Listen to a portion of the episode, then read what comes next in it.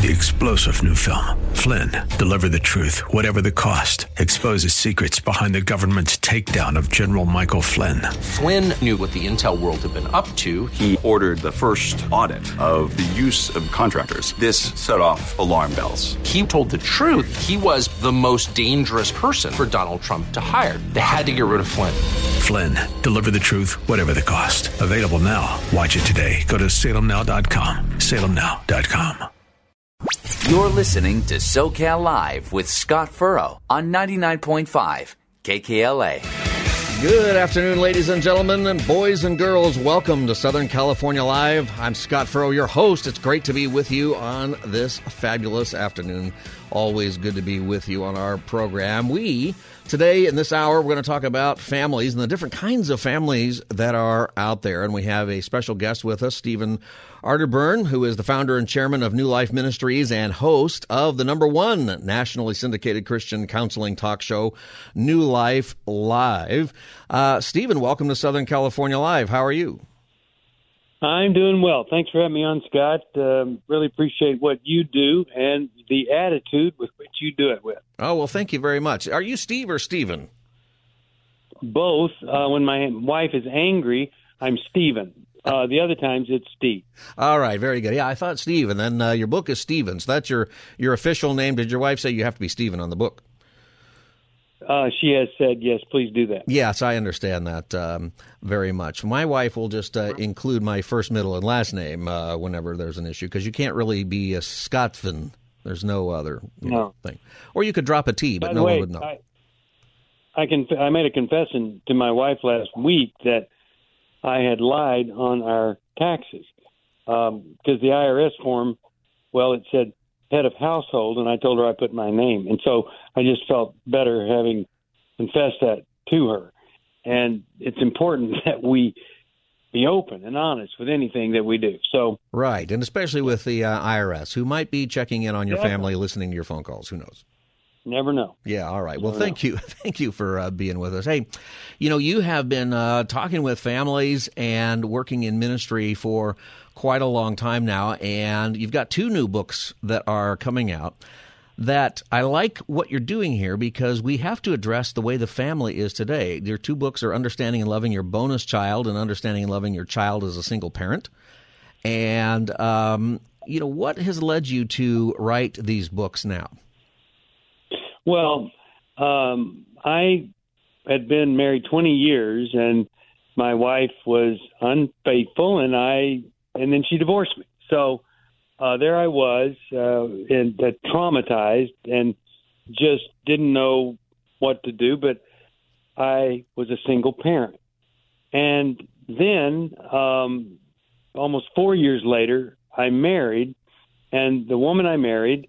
Uh, we've been married uh, almost 18 years now. She had two boys, and I had a girl, Madeline.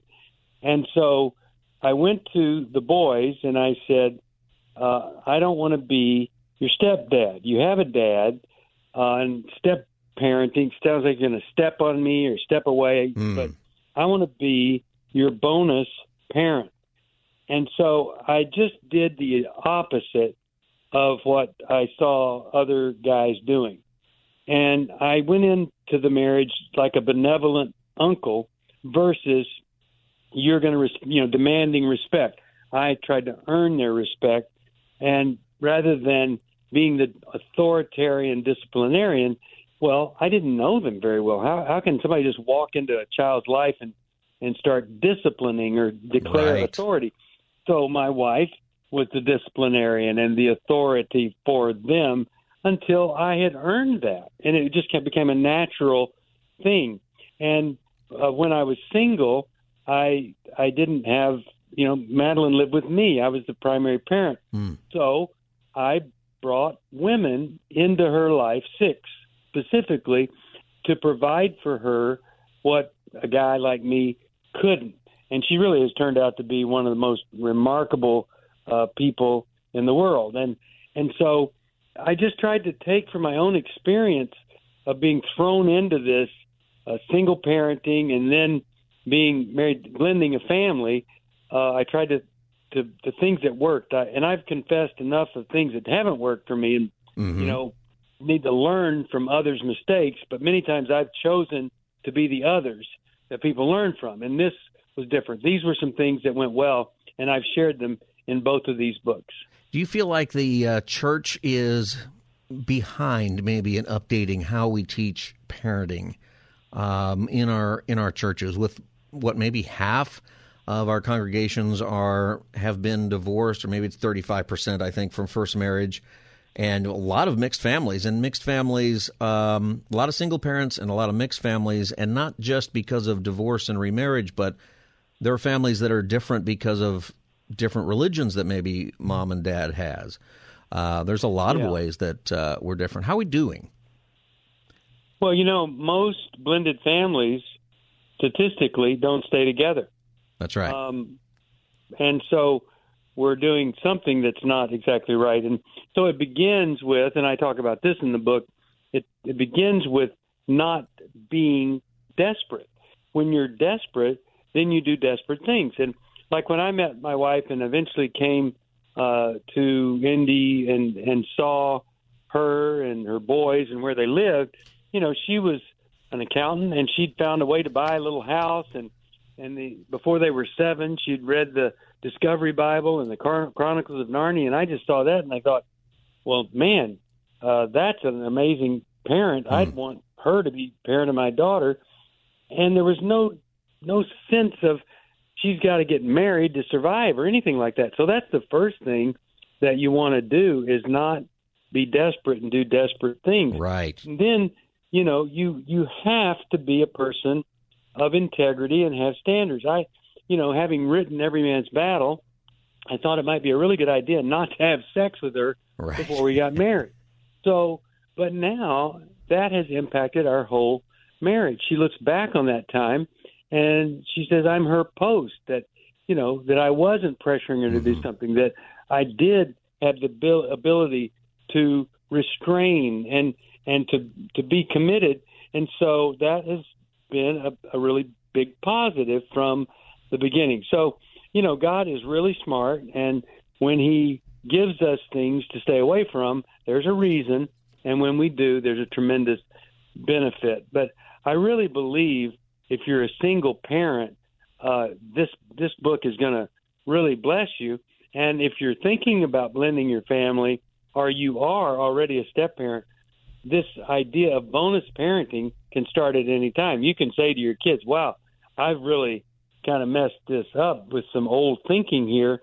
I, I need a redo, and here's what I'm going to try to do because I want you to uh, know I love you, and then I want to earn your respect, which you know maybe I've been demanding some things that I needed yeah. to earn. I think yeah. that that's a great point because I think that we find ourselves maybe we've gone down the road in a relationship with our kids or our spouse and then we realize oh i should have been doing things you know differently and we don't realize that we can do that redo uh, I think that's an important right. thing that, that today, if you're hearing this and you're thinking, well, I need to do this, well, you can. You uh, you talk about negative self talk. What are some of the things that um, a um, a bonus parent, as you put it, um, or a single parent might do that it's negative self talk that we need to get away from? Well, if you've been through a divorce, uh, you need to at least go through divorce care and and you need to deal with the shame that comes with it because you are an outcast. You go from all these wonderful things for couples to, okay, um, here I am by myself. Fortunately for me, uh, I had some people that really cared about me, and so they didn't want me to get weird. So every Sunday night, we would have couples and Steve, and you know, it's kind of kind of humiliating, right? But it was so great. We'd say you go into couples and Steve, and yeah, and so I had connection, a healthy connection. I wasn't just left out there on my own. So you you really need to to find the place where you can heal and find the place where people love you and care about you and want to put into your life and help you at really one of the greatest times where you need help. And that help is getting rid of the shame that causes all of this negative self talk, which causes compensatory compensatory behavior. You're trying to compensate mm. for the crummy stuff you feel about yourself. So you want to control more. You're more angry. You're depressed, and it impacts the people around you. So dump the shame. Find a way to tap in to this God who is the God of mercy and, and grace. And this is a very important uh, subject, I think, for any parent, whatever your situation is, that the conversation you're having with yourself in your head can get in the way of being a good parent. Yes. And I want to make this point. Not all of our kids stick with our values.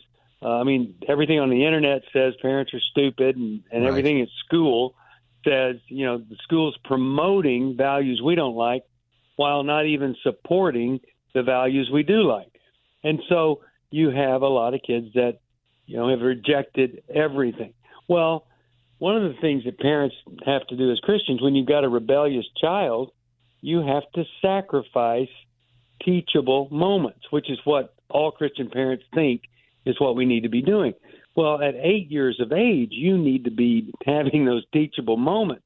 Right. But every time a 15 year old who's rejected all you believe, you come in and tell them what you believe again, they're going to think, well, no wonder uh, I don't like my parents. They, you know, they're just giving me more reason to be against them versus you come in, you don't teach, you listen, try mm. to understand, let them know I love you no matter what. You're going to go down this path. I'm going with you. I'm not going to sit on the sideline. You do this, I'm there with you.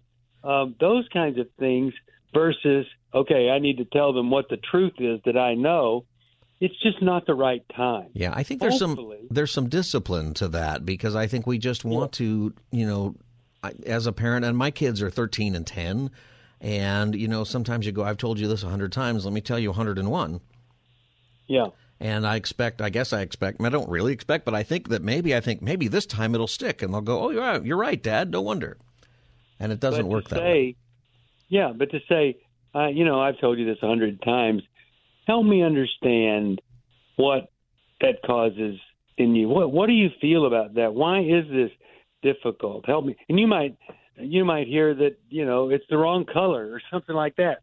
Uh, you just never know. Yeah. But it, but you won't know if you're more interested in your wonderful lecture than in winning the heart of that child and trying to connect with their heart. That's right. You're listening to Southern California Live. I'm Scott Furrow, your host. My guest is Steve Arterburn. He is the author of Understanding and Loving Your Bonus Child and Understanding and Loving Your Child as a Single Parent. He is the founder and chairman of New Life Ministries, and you hear him regularly on this station on the radio. Steve, um, you know, we we talk a lot on our program too about how it's hard being a kid in today's world. What what is what is most important about being a kid today that we can provide for our kids? Um, in uh, as far as just being a kid, how can we let them be a kid for as long as it's possible? Well, you know, it's really hard for them to be a healthy kid if so much of their time is spent online and with mm. social media. And so we need to be sure that we are taking time to download love to them eyeball to eyeball, not just saying, well, you know, every kid needs to spend hours and hours online. We're just going to let our kids do that. Yeah. We give our kids two hours a day to be online, um, you know, doing communicating, texting, friends, things like that. There's some other things they can do outside of that a little bit. But we're pretty restrictive on all of that because we've seen the damage that can be done. The other thing is you've got to find some ways to get with those kids and play with those kids no matter what age they are, do some things that they enjoy doing, which means you have to give up some of the things you would rather be doing, mm. but it's an investment that you'll never regret making when you don't do your thing and you go do and connect with them over something they love. What are some uh, practical methods that parents can use to connect with uh, their bonus children? That's your stepchildren, but you call them bonus children. Mm. Is that a right. is that a, uh, a term that we're supposed to use, or is that a Steve term that you've come up with? Oh, I think it's a Steve term that I hope a lot of people will start to use. I like it. It just gives you it gives you an attitude of positive influence and impact on kids versus kind of a second class something or other. So Yeah. I I really like it. But the best thing I think you can do is to do things that they like. Listen to them while they're doing them. Don't be demanding, but try to uh, be with them. Invite them into your life. You know, my uh, my bonus sons had two when we married. Um, they're blessings to me. It's not like oh well they came with the the marriage. I tell you, I I wouldn't trade them for anything. They are the blessings of my life. But that wasn't easy to get there, and so any kind of time you're investing, listening, loving, playing with, being with your bonus kids, that I believe is going to pay off tenfold down the way, especially when they get in trouble, they need you, and you're safe, and they come to you. Uh, it just it makes all the difference in the world. Now, what would you say for the single parent who, you know, when you're talking about being a bonus parent, there's another parent around who might be able to take, you know, you know, do the the work around the house or take one of the other kids away, so you get some quality time with one kid, and you're a single parent, and I'm, you know, if you're, if you're hearing this and you're a single parent, what are some of the things that you can do as a single parent to connect with your kids when you don't have that other parent around to uh, to help? Well, I think um, single parenting is just extremely difficult. Yeah. We know that because parenting with somebody is extremely difficult. But what you have to do is be open and honest to your kids. You have to say, I uh, had to deal with something at work that took everything out of me. So I need a couple hours and then I want to spend time with you. That's so much better than being around them with a bad attitude or whatever you have. And so you need to be honest with them. Take some time if you need it rather than impact them in a negative way. Mm-hmm. But the other thing is you must take care of yourself. You know, I tell people they need to go to counseling. I go to counseling. My wife and I will be in marriage counseling. We go every week. And because we do, our marriage gets better and better. I tell people we have an amazing marriage at least 51% of the time. But it is a good marriage, not because we figured it out, but we're still working on it. We don't want to miss what it can be. And so, as a single parent, you need support. You need to be in a support group or a Bible study where other people are open to hearing what you're saying and they want to help you with whatever struggle you're going through. Counseling, uh, groups, Bible studies, connection. Those are the things that help us do well in tough situations like being a single parent. And I think we can we should be encouraged by that because we're we're at a time where the COVID brought us away from people, and we're Yes. we're watching church on TV, and people are more isolated now, and and in some ways happy about it. But we need to encourage people to get back into a good church where you have that kind of community. It helps. Oh, yes. And there is nothing that replaces showing up Right. at a church and connecting eyeball to eyeball with other people. And you just, you may be uncomfortable or whatever, you need to do it. I went to uh, uh, Austria to watch my oldest daughter play soccer. I took my youngest daughter, and I got COVID on the trip. And I got to tell you, it was, you know, it was less than a cold. It just wasn't. And I think, you know, that in this day and age, we're not seeing everybody go to the hospital and almost die. It's a different thing. So maybe you're afraid of COVID, but maybe it's not what it used to be. And you can stay safe, but you need to show up. You need to be there.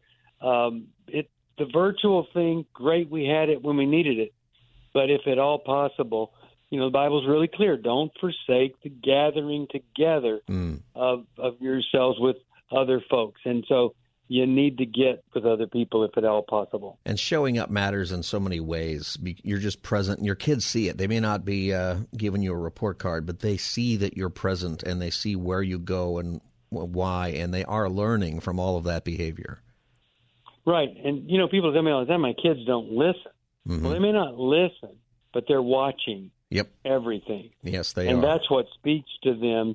And so go to church, show them that you are faithful, that you do things scared rather than not do them, and that will have the a tremendous impact on their lives. Yeah. My guest is Steve Arterburn, and he is the author of two new books: "Understanding and Loving Your Bonus Child" and "Understanding and Loving Your Child as a Single." Parent and also, Steve, you are the founder and chairman of New Life Ministries. Where can uh, a listener go to learn more about New Life Ministries and uh, uh, what else you, you do?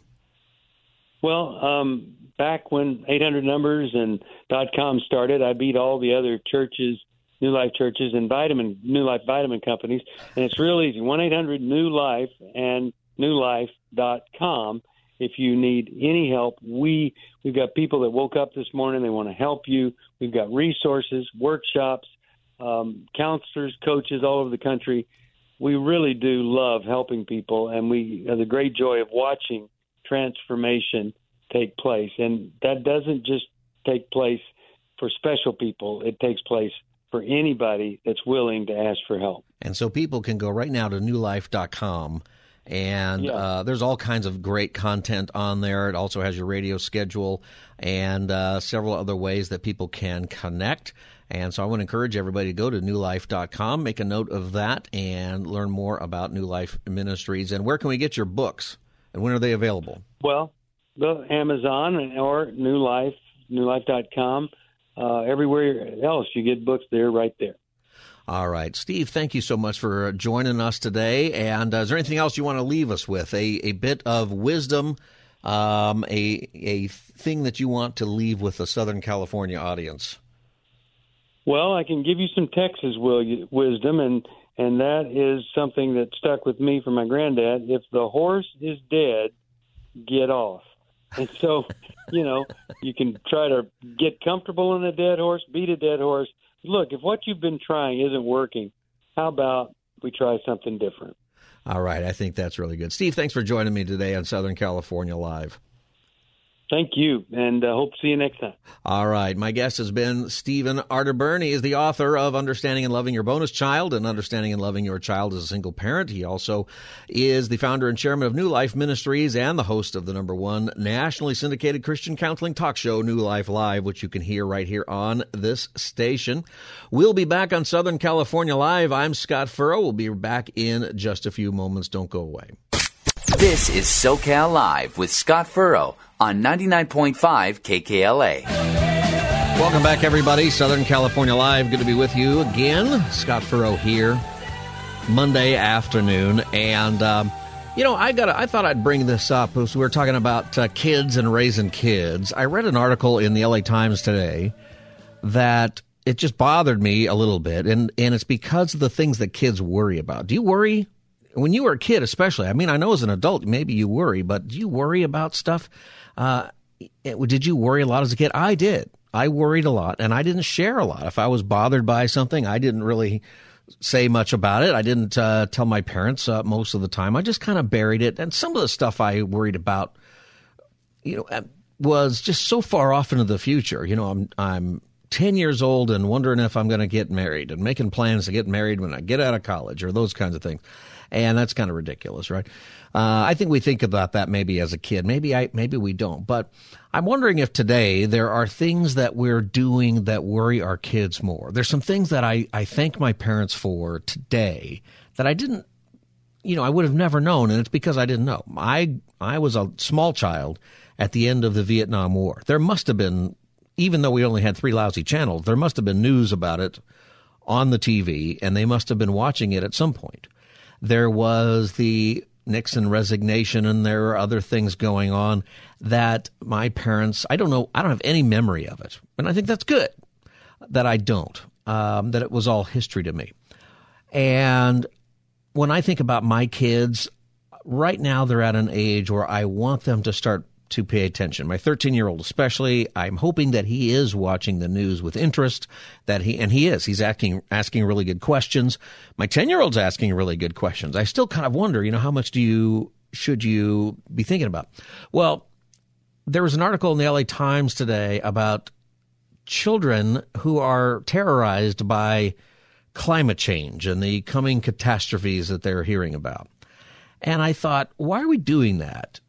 To kids. It's not that we don't want people to care about the environment or stuff, but you know the the calamities that we are talking about, most of them, if you get into the science, are decades or centuries away. And it isn't that there aren't things that you know maybe could be done if if human beings are causing climate change well then we should be looking at that right we should definitely be regardless of that we should care about the environment we should care about air quality we should care about recycling and the landfills and what we're putting in them all of those things i think that's fine but we have this great command from Christ to not worry. And the reason we don't worry, and it's hard because I, I, I, get it, I'm a worrier. I know that some of you have tremendous anxiety, though.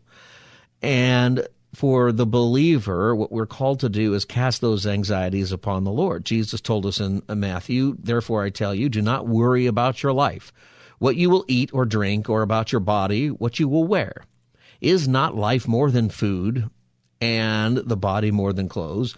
Look at the birds of the air. They do not sow or reap or store away in barns, yet your heavenly Father feeds them. Are you not much more valuable than they? Can any one of you, by worrying, add a single hour to your life? You know, one of the things I'd point out here is that people obviously worried back then. Jesus is not just saying something where he has to tell the people there, hey, don't worry about you know what I'm about to say. You're going to wonder why I'm talking about this because nobody has any worries, right? But uh, 2,000 years from now, there's going to be a bunch of people who are going to worry. No, he people have always worried. But I love this line here. Can any one of you, by worrying, add a single hour to your life? You know, studies show that you might be taking off time of your life. It keeps you up at night.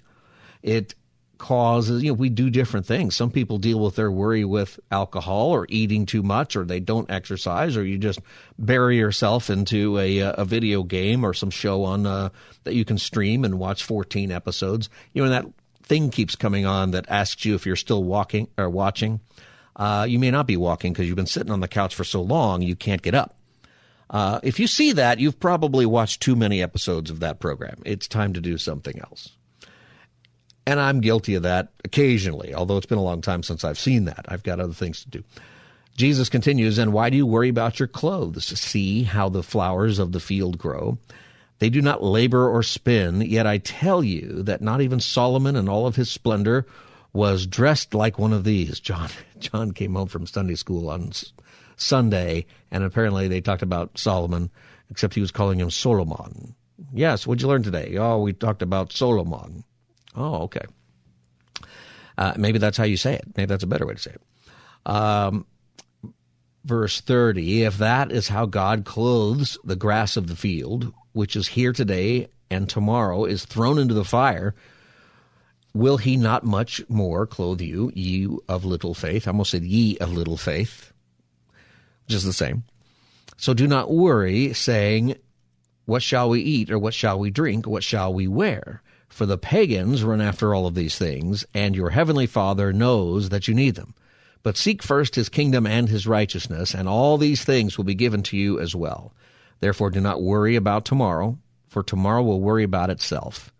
Each day has enough trouble of its own. Do you worry? There's two things in here to, think about, and then I want to I want to help you by reading this article. Maybe I don't know if it's going to help or just kind of infuriates me, but to be thinking about our kids and helping them not worry. But what you have to do as a believer is make sure that they are casting their worries on Jesus.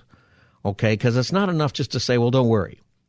when they have a bunch of stuff that either for rational reasons they realize they should worry about, or maybe it's just they just have a, you know stuff going on where they worry.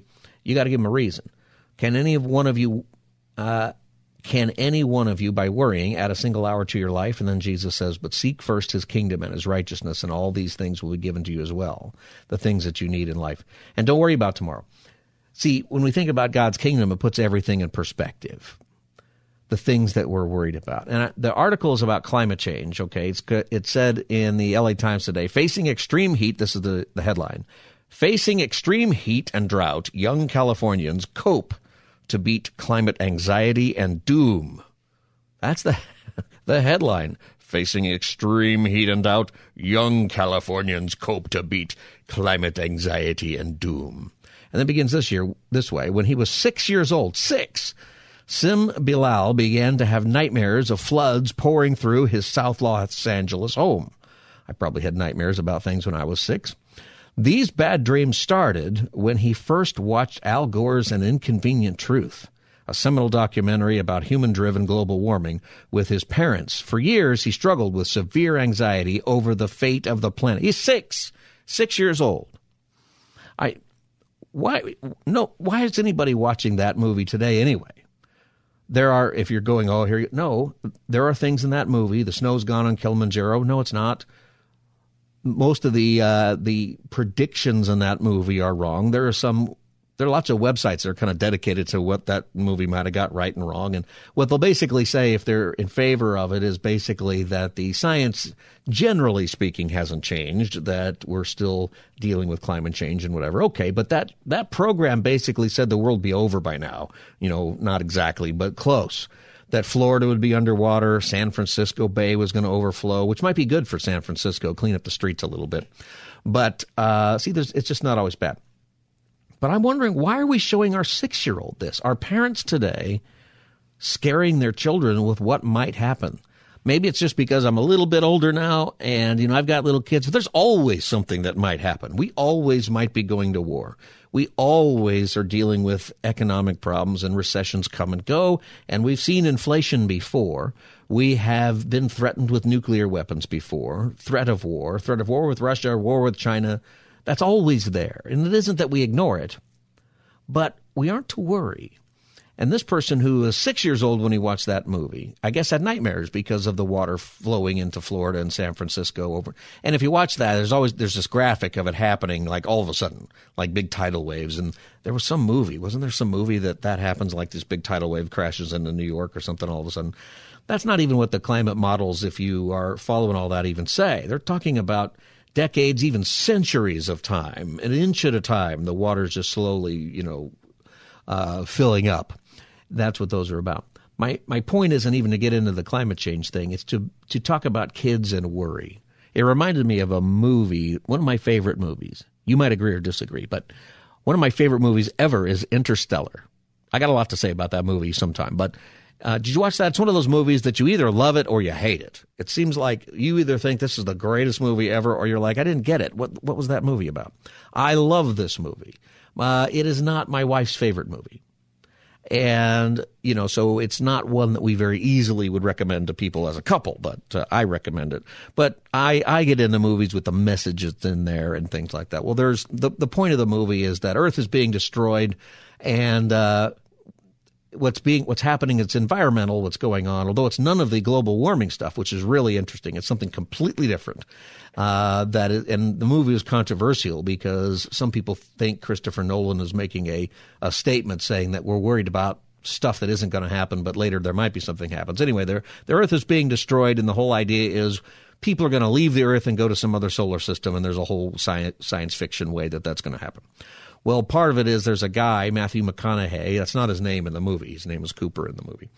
People, you know, actors they usually change their name for roles. Did you notice that? he plays a father who has to leave his daughter behind. That's the part that my wife struggles with.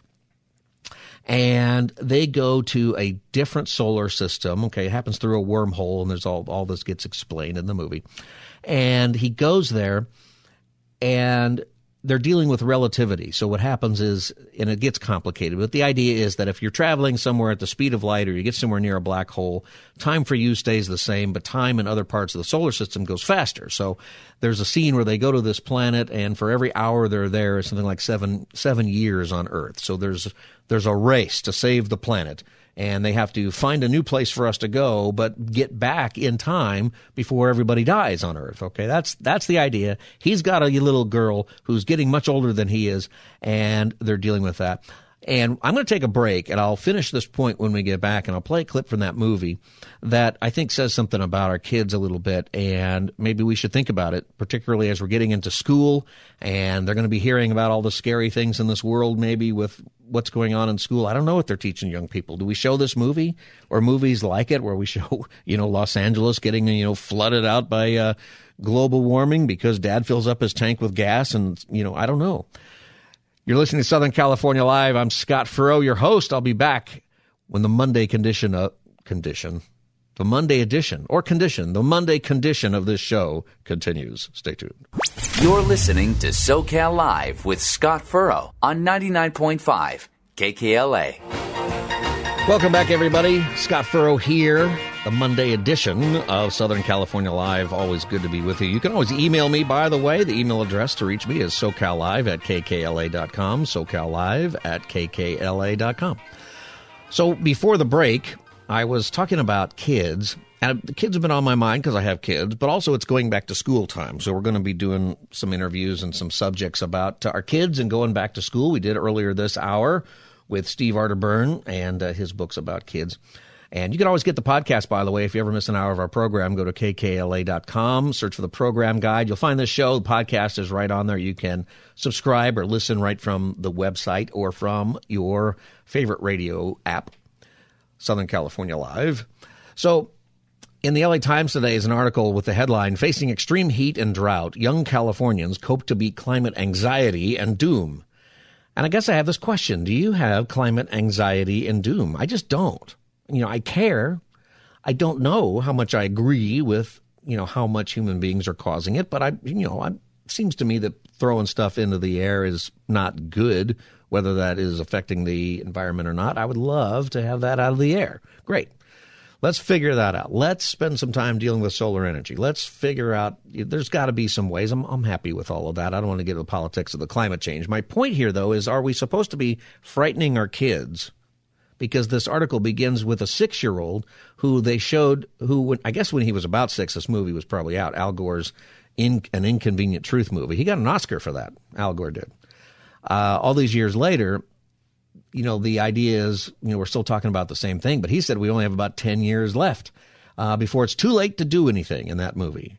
Uh, that Mount Kilimanjaro will have no snow on it, which is not true. Most of the, you know, and this is one of the things, like if you're, you know, into anything, actually, it is the, the hyperbole predictions, the doomsday predictions that when they don't come true, they discredit the whole argument. You know, if you're wondering, you know, everybody was going to die of COVID. Remember that in Florida and Texas because they didn't have masks on. Well, their rates are the same as everybody else. And it, you know, and maybe we should be more concerned, but we're not because of those kinds of predictions, I think. All right. So anyway, I'm worried about the six year old who's having nightmares, according to this article, because of that movie. And before the break, I was telling you about the movie Interstellar, and there's a scene in it where they are trying to save the planet. That is the goal of Matthew McConaughey and his cast as they are trying to save the planet. And he is asked by Anne Hathaway, I think is the actress's name, who in the movie goes by a different name also. She does the same thing in movies. How about that? Um, you know, and he's he's worried because of relativity because he's going to age slower than his daughter that they may not get back in time for her to even still be alive on Earth. And they've had an accident happen. That's kind of the, the scene here. And she asks him, you know, she asks him, Did you not explain this trip to your daughter, who's 10? And he said, Well, I didn't have time to explain Einstein's theories to a 10 year old before I left. And then she says this Couldn't you have told her you were going to save the world? No. When you become a parent, one thing becomes really clear. And that's that you want to make sure your children feel safe. And it rolls out down a 10 year old. The world's ended. See, I like that. There's a whole lot of lines in that movie I like, but you know, we don't need to tell our 10 year old that the the world is ending. You know, we can tell them to recycle, and we can tell them that hey, there's a lot of great opportunity to not pollute, and we can talk about those kinds of things. Um, but all the, the, the world's ending. It's always ending, right? Last one, it was uh, everyone was telling us we only have 12 years left. That clock never starts, though. It never goes down. It's always we got 10 years, we got 12 years, but five years later, we still have 12 years. And that it just starts to discredit all of that. The a study published in the Lancet, according to this article, surveyed 10,000 people from 10 different countries between the ages of 16 and 25 and found that 59% of respondents reported feeling very or extremely worried about climate change. Is that true? Are you, if you're between those ages, I'd love to hear from you. If you're, you know, 16 and 25 or younger, are you extremely worried about climate change? Like, like you are having anxiety at night. You can't sleep at night because of climate change. 84% were at least moderately worried. I'm not telling you not to care. I'm just wondering is this so debilitating as they say? I just I'm not hearing this from people. So I read articles like this with some skepticism, especially when it's talking about a 6-year-old watching the Al Gore movie, which I have skepticism about. I would have more except that when I was 3, I watched Jaws. Uh, my parents took me to Jaws. It was at a drive-in and I remember I was in the back seat screaming and yelling, and my mother kept pushing my head down behind. So it maybe parents did show a, you know, maybe they didn't realize that that would be scary. That's probably that's probably right, right? If you're a parent, you're going, well, the six year old's in the room, he's going to play with his Legos, and uh, we'll watch the Al Gore movie, and didn't realize it was going to be terrorizing. That that might be more real, but anyway. He's 20 now, this same guy, and he's still debilitated by the fear of it. And what I and is talking about how he's and other young people are seeking therapy. Are you getting therapy over climate change? Is this a, a regular thing? Um, and there's a whole crop of specialists who are dealing with climate change environmental fears. You know, if this is a thing, we, we should talk about it. You know, how do we help people not worry as much about this? One of the things in the article that I thought was kind of interesting is that it also said, uh, uh, that the young people now are are organizing and rising up uh, to yell at the older people for not worrying about climate change, which I think is like six year olds or six year olds organizing to do this. It obviously means younger people who are older, but when I first read it, as six year olds. If I was organizing something as a six year old, it would be to bring down the cost of Legos. Because every time I went to the supermarket, I would say, Can I get these Legos? And mom would say no. And I'd say, Why? And she'd say they're too expensive. And uh, that's what I tell my kids. Can I get these Legos? No. Why? Because they're a million dollars. That's why. Well, you know, it's almost cheaper to, to go to Legoland and look at the Legos than it is to actually buy them uh, today. The article ends and it talks about the distress. Distress appears to be greater when young people believe that the government response is inadequate, uh, which they could probably learn the government response is usually inadequate which leads us to argue that the failure of governments to adequ- adequately reduce, prevent, or mitigate climate change is contributing to psychological distress, moral injury, and injustice. Climate anxiety must not constitute, uh, might not, might not constitute a mental illness, but the realities of climate change alongside governmental failures to act are chronic, long-term, and potentially inescapable stressors. Now, I know that today the uh, our Congress is uh, congratulating itself over acting on climate change, uh, they're giving you a lot of incentives to buy a seventy-five thousand dollar electric car. But uh, you know, I'd like a car. I'd like seventy-five thousand dollars to do it. I guess. Can I just tell you this with your kids, whatever you think about these issues, just be careful. Be careful with what comes on the TV. Be careful with even the news that you're watching. You know, I find myself having to turn it off. My kids are old enough now where I worry less about it, but I just couldn't do it around my kids because I don't it's not that I don't want them to know stuff. I want them to have a childhood. I want them to realize, you know what? There are dangers in this world. You know, don't talk to strangers and don't take candy from people that you don't know and and you know all those things. You know, those kinds of warnings I want to give them. But the big world stuff, the stuff we don't know enough about or that we can't do anything or that they can't do anything about, I just want them to enjoy their life in the safety that the best safety safe environment that I can give them. And if your kid is worried about especially if they're younger, I don't know what age, if they're under 15, you certainly, you know, if they're under 13 or 10 and they're worried about climate change, you know, stop talking about it. You know, say, "Hey, you know what? If if that's there, we should encourage each other to do good. We can." And you know, biblically speaking, the world's not going to end that way.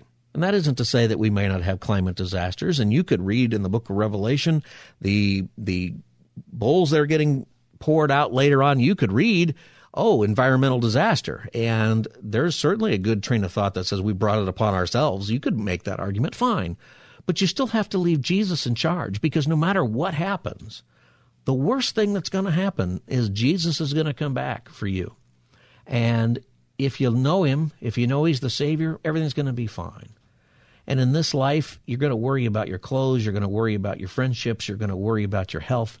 There's so many things to worry about that are right in the middle of your your world Do the things that matter. Teach your kids to do chores around the house. You know, it'll teach them responsibility. Teach your kids not to lie. Make sure they're in trouble for lying if they're lying. Teach your kids about friends. You ask your kids about their friends. You can you can teach so much to kids by asking them, is this a good friend or not? That's one of our biggest prayers for our kids right now as they start school all new, that they would find friends that are good friends, that are kind, that are um, not going to throw them under the bus, that are going to build them up and not tear them down, that, that wouldn't rub off on them, that they'd walk away from that person and go find better friends, that they wouldn't worry about popularity or those things, that instead they would just want to be people who are there to enjoy life. Enjoy school the most you can. You can't tell a kid to enjoy school. It's not possible, maybe for a kid. Uh, for some kids, I, it is, but for most of us, it isn't. Build your kids up and don't let them worry so much about this world. Don't scare them. Can I just tell you that? This is coming from my heart today, and I know you might have some thoughts about it, and that's okay. We can talk about it. We'll have lots of opportunity to talk about it, but build your kids up. Find out if they're afraid of anything, and love them you're listening to Southern California Live. I'm Scott Furrow, your host. This has been our Monday edition, and uh, it's good to be with you. God bless you. I'll see you later on. Three star general Michael J. Flynn, head of the Pentagon Intelligence Agency, knew all the government's dirty secrets. He was one of the most respected generals in the military. Flynn knew what the intel world had been up to, he understood its funding. He ordered the first audit of the use of contractors. This set off alarm bells. The explosive new documentary, Flynn, Deliver the Truth, Whatever the Cost, uncovers the facts behind this scandal. Flynn told the truth. He was the most dangerous person for Donald Trump to hire. I find out the worst enemy that I'm going to face in my life is right here in America. They took my assessment and they wanted me to change it. And I was like, I'm not changing it. They had to get rid of Flynn with in depth interviews, archival footage, and never before seen personal records of the man behind the headlines. I just felt like I was drowning. Flynn, deliver the truth, whatever the cost. Available now. Watch it today. Go to salemnow.com. Salemnow.com.